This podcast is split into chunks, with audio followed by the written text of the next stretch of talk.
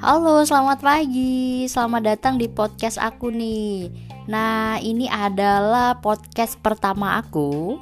Kenapa aku bikin podcast? Ya, ikut-ikutan teman aja sih. Karena teman-teman aku lagi pada suka nih bikin-bikin podcast, ya udah aku ikutan aja. nah, topik bahasan kita pada hari ini adalah tentang PNS. Hmm, apa sih PNS? PNS itu adalah pegawai negeri sipil PNS ini populer banget ya untuk eh, anak-anak uh, muda di Indonesia. Gak cuma anak muda, para orang tua dari si anak muda tersebut juga mengidam-ngidamkan anaknya untuk jadi PNS. Salah satunya orang tua saya nih, wah itu udah digencar banget nyuruh-nyuruh jadi PNS. Kenapa sih kok PNS begitu idolanya? Setelah googling-googling, aku mendapatkan tiga poin kenapa PNS ini menjadi idola. Yang pertama, karena dia aman. Memang sih awalnya kamu harus bersusah payah dulu nih, seleksi, terus belajar untuk uh, lolos tesnya. Tapi setelah kamu uh, mendapatkan pekerjaan menjadi PNS, itu pekerjaan bisa kamu jalani selama seumur hidup atau sampai masa pensiun. Kalau nggak salah pensiun itu 60 tahun ya. Coba dikoreksi kalau misalnya aku salah. 60 atau ya uh, atau aduh aku belum aku belum research nih usia pensiun berapa pokoknya sekitar itu dan setelah pensiun kamu akan mendapatkan uang pensiun jadi walaupun pensiun kamu tetap bisa uh, mendapatkan penghasilan yang menghidupi diri kamu maupun ya keluarga kamu. Yang kedua, PNS tuh keren. Wah, iya sih, aku akuin PNS tuh keren. Kerennya kenapa? Karena mereka berseragam. Aku tipikal orang yang waktu sekolah tuh suka banget berseragam. Karena menurut aku berseragam itu kita rapi, terus nggak repot harus mikir pakai baju apa terus ya tampak lebih profesional aja nah saat saya udah jadi PNS kamu bakal berseragam setiap harinya keren kan kamu bangun pagi mandi siap-siap terus pakai seragam berangkat ke kantor. Nah selain itu nilai lainnya nih kenapa PNS jadi idola? Ya PNS itu bisa bikin kamu memiliki nilai tambah di mata mertua kamu.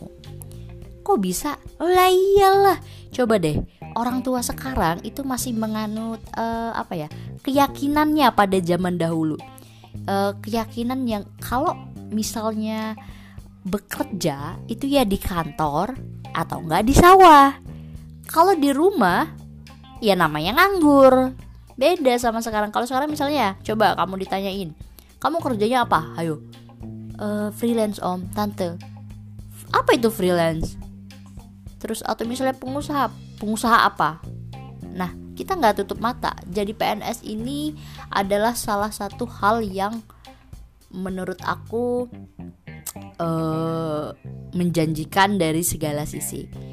Oke okay, fine. Itu tadi tentang PNS terus gimana sih caranya jadi PNS yang pertama kamu harus belajar. Ya karena PNS ini adalah tes sama kayak kita tes sekolah perguruan tinggi atau uh, masuk perusahaan lainnya kamu harus belajar. Baca buku.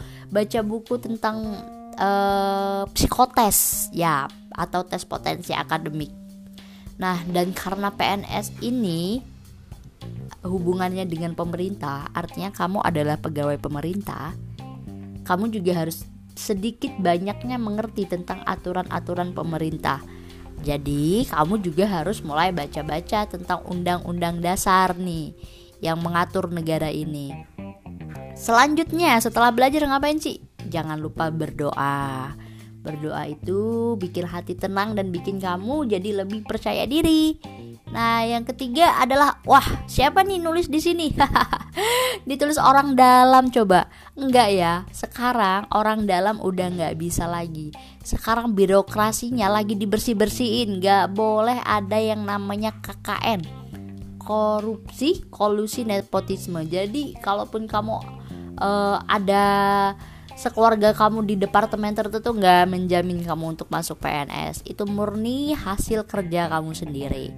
Nah kalau sudah berusaha dan berdoa dan udah tes berkali-kali akhirnya kamu tetap belum diterima jadi PNS nggak usah sedih. Masih banyak jalan untuk berkarya lainnya.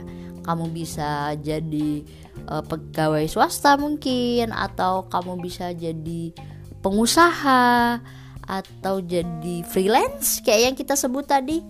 Jangan sedih pokoknya selalu ada jalan untuk kamu menyalurkan aspirasi atau bakat bakat-bakat kamu.